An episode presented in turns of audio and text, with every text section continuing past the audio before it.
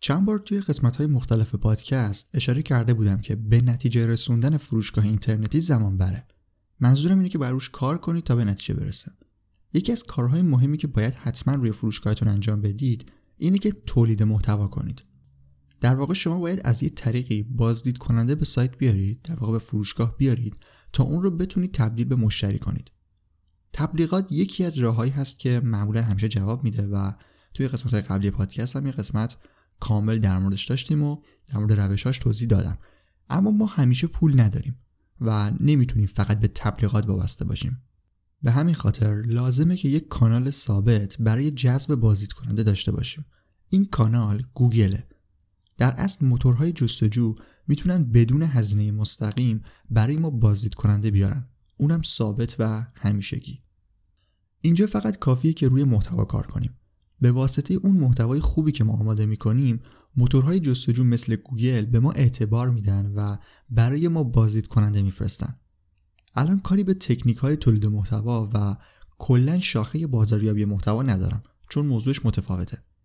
الان توی این قسمت قسمت 48 پادکست فوربو می‌خوام مدل محتواهایی که روی فروشگاه اینترنتی می‌تونیم داشته باشیم رو معرفی کنم. سلام من رضا توکلی و خوشحالم از اینکه یه قسمت دیگه از فوربو رو میشنوید. پرونده شاپ مستر قسمت ششم.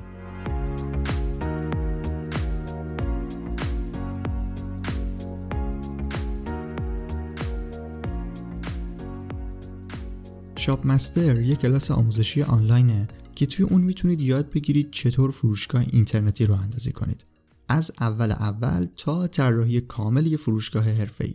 این کلاس توی سرویس دانشگاه فوربو به آدرس fbun.ir در دسترسه. اگر دوست داشتید توی این کلاس فوربو شرکت کنید با کد تخفیف پاد POD می‌تونید موقع ثبت نام 25 درصد تخفیف بگیرید.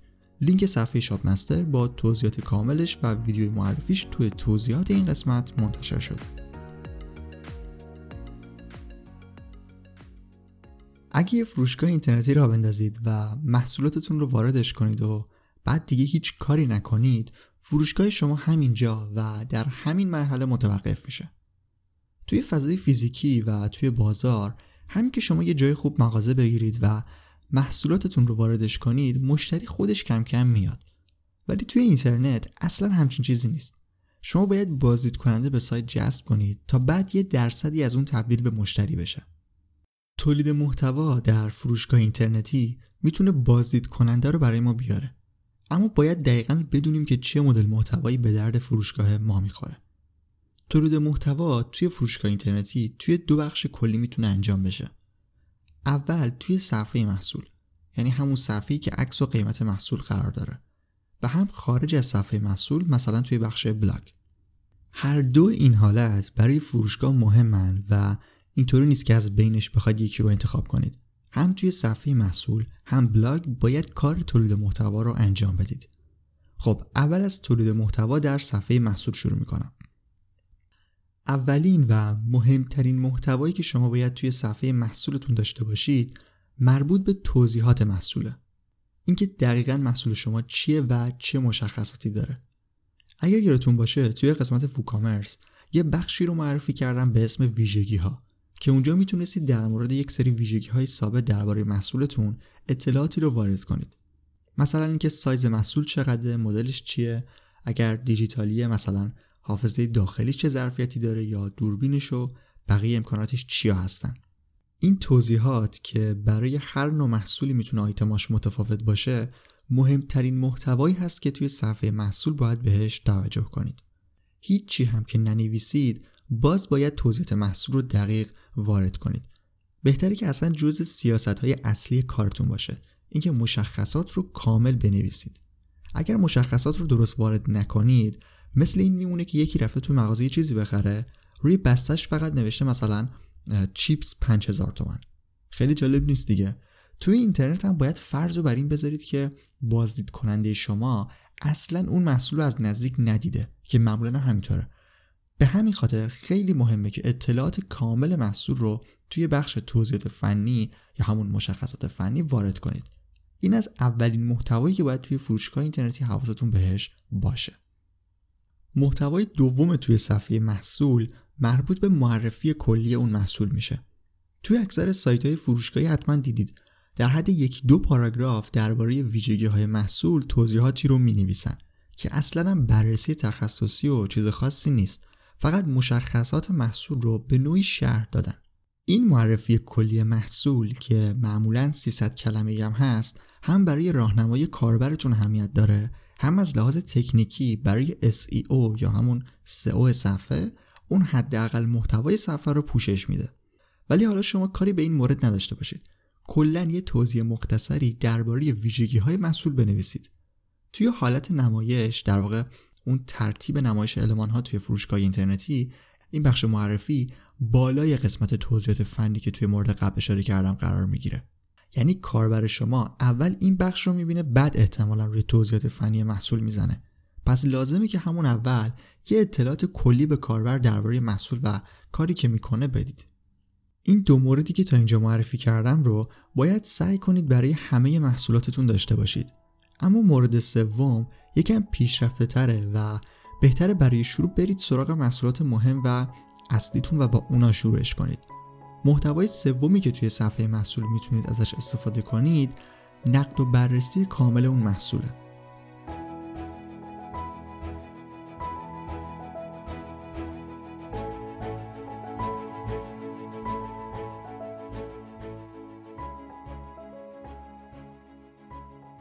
محتوایی که توی خرید کاربر خیلی می‌تونه موثر باشه محتوای نقد و بررسیه. نقد و بررسی کاملی که محصول رو از زوایای مختلف بررسی کنه. منظورم این نیست که شما حتما باید یک محصول رو بگیرید و خیلی دقیق و تخصصی بررسیش کنید که البته این کارم اصلا بد نیست. ولی شما در واقع باید محصول رو ساده تعریف کنید برای کاربر. یعنی اینکه بگید چه بخشهایی داره و هر کدوم این بخشها چه ویژگی هایی دارن و دقیقا چی کار می‌کنن. توی قسمت تامین کالا گفتم که دنبال محصول هایی باشید که بهشون علاقه دارید. به این خاطر که باید بتونید در موردش یاد بگیرید و به بقیه اطلاعاتتون رو منتقل کنید. توی نقد و بررسی ها باید از چند زاویه محصول رو بررسی کنید. مثال خیلی ساده اش مربوط به بررسی موبایل و کلا کالاهای دیجیتال. مثلا صفحه نمایش، سیستم عامل، سخت افزار، دوربین، باتری و چیزهای دیگه. شما یا باید خودتون اطلاعات کافی داشته باشید یا برید یاد بگیرید. یا اصلا کسی رو برای این کار استخدام کنید تا براتون تولید محتوای نقد و بررسی رو انجام بده. توی نقد و بررسی باید کاری کنید که فرایند تصمیم گیری برای کاربر راحت بشه.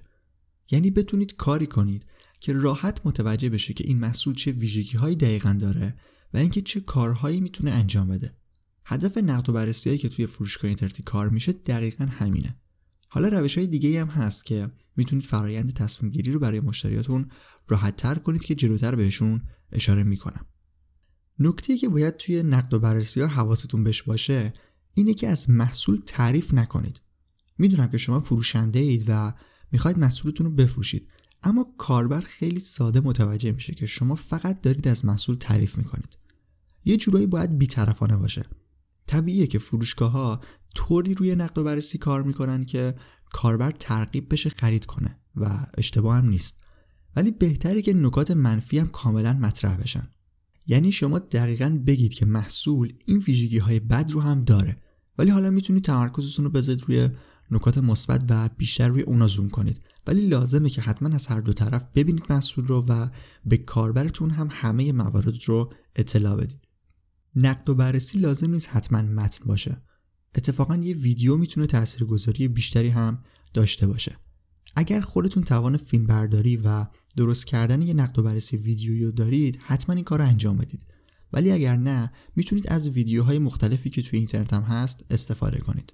ولی اگر از ویدیوی بقیه استفاده می‌کنید متن رو به نظرم داشته باشید و حالا آخرش ویدیو رو هم قرار بدید برای اینکه اون محتوای صفحه کامل تر بشه. نه اینکه فقط یه ویدیو بذارید اونم از یه جای دیگه. خب محتوای درون صفحه محصول تموم شد توضیحات فنی، معرفی کلی و نقد و بررسی سه مورد محتوایی بودن که توی صفحه خود محصول می‌تونید ازشون استفاده کنید. اما محتوای خارج از صفحه محصول اینجا در واقع بیشتر وارد بخش بازاریابی محتوا میشیم. توی بلاگ فروشگاه ها شما بهترین فرصت رو دارید که بازدید کننده های عادی رو تبدیل به مشتری کنید. دو مدل محتوا رو می‌خوام معرفی کنم که این کار رو می‌تونه برای شما انجام بده. برای محتوای نقد و بررسی گفتم که باید کاری کنید که تصمیم گیری راحت تر بشه. توی بلاگ با دو مدل محتوای راهنمای خرید و مقایسه محصول می‌تونید این کار رو بهترم انجام بدید. کسی که وارد سایت میشه باید فکر کنه که آیا این محصول به دردش می‌خوره یا نه. نیازی که داره رو می‌تونه باهاش برطرف کنه یا نه. در واقع این فکر کردن ها و بررسی کردن ها باعث میشه که مشتری همون موقع خرید نکنه و بخواد دنبال فروشگاه های دیگه و منابع دیگه هم باشه. راهنمای خرید یکی از مدل محتواهایی هست که شما به صورت موضوعی می‌تونید محصولات مختلفتون رو توش معرفی کنید. اینجا بستگی به نوع محصولات و همینطور خلاقیت و برنامه شما داره که چطور می‌خواید راهنمای خرید رو بنویسید. مثلا اگر موبایل میفروشید راهنمای خریدی مثل راهنمای خرید موبایل میان رده می‌تونه جالب باشه. یا راهنمای خرید بهترین موبایل برای بازی. یا مثلا توی یه فروشگاه مربوط به پوشاک می‌تونید راهنمای خرید یا حتی راهنمایی برای ست کردن لباس مثلا با شلوار جین بنویسید. راه های زیادی وجود داره که شما بیایید با توجه به یک سری ویژگی های مشخص بین محصولاتتون راهنمای خرید بنویسید. این مدل محتوا چون معمولا طولانی هستن و توشون کامل به یه موضوع مشخص پرداخته میشه اعتبار خیلی خوبی هم از سمت گوگل به دست میارن و می‌تونن برای شما بازدید کننده دائمی داشته باشد اینجاست که باید از این فرصت استفاده کنید و توی همون محتوا چند تا لینک به صفحه های محصولتون هم بدید. مثلا بهترین موبایل ها رو که برای بازی معرفی کردید حالا بیایید در قالب یک سری call to action دعوت کنید کاربرها رو که برن صفحه اصلی همون موبایل ها رو هم ببینن در واقع صفحه محصول اون موبایل ها رو. وقتی بتونید مخاطبتون رو راهنمایی کنید تا به چیزی که می‌خواد برسه در واقع همون چیزی که بهش اشاره کردم اگر کاری کنید که تصمیم گیری برای ساده بشه شانس اینو پیدا می‌کنید که بهتون اعتماد کنه. اعتمادی که شما با هیچ جور تبلیغی نمی‌تونید به دستش بیارید. به جز راهنمای خرید محتواهایی در مورد مقایسه محصولات هم خیلی می‌تونن موثر باشن. بین دو سه تا محصول می‌تونید یه بررسی انجام بدید و یه محتوایی رو منتشر کنید. این مدل محتوا به نوعی تکمیل کننده همون راهنمای خریده. بازم باعث میشه که کاربر شما محصولی که می‌خواد رو بتونه راحتتر پیدا کنه و در مورد خریدش تصمیم بگیره. مثل نقد و بررسی لازم نیست که حتما مقاله بنویسید. و متن باشه همه چیز. فایل ویدیویی و فایل صوتی هم خیلی می‌تونه مفید باشه. ولی پایه اصلی محتوای شما مخصوصا در بلاگ برای این دو مدلی که گفتم بهتر متن باشه. ولی اگر در بین اونا از ویدیو و فایل صوتی هم استفاده کنید می‌تونید اثرگذاری محتواتون رو بیشتر کنید. جدا از چیزایی که برای تصمیم گیری گفتم که باعث میشه کاربر اعتماد کنه و از شما خرید کنه تولید محتوا توی فروشگاه می‌تونه یه مزیت خیلی خوب دیگه هم برای شما داشته باشه. وقتی شما به صورت تخصصی درباره محصولاتی که دارید میفروشید تولید محتوا کنید یعنی توضیحات فنی کاملی بنویسید نقد و بررسی داشته باشید راهنمای خرید و مقایسه محصول منتشر کنید از دید مخاطب شما به عنوان یک منبع توی اون حوزه شناخته میشید. این یعنی روی برندسازیتون تاثیر مستقیم داره. دقیقا مخاطب شما رو می‌تونه به عنوان منبع اون حوزه خاص در نظر بگیره. البته برای اینکه به این جایگاه برسید حتما باید به صورت منظم روی محتوا کار کنید و اون رو ادامه بدید. تبدیل شدن به یک منبع و یک برند در یک حوزه لازمش اینه که برنامه بلند مدت برای فروشگاهتون داشته باشید.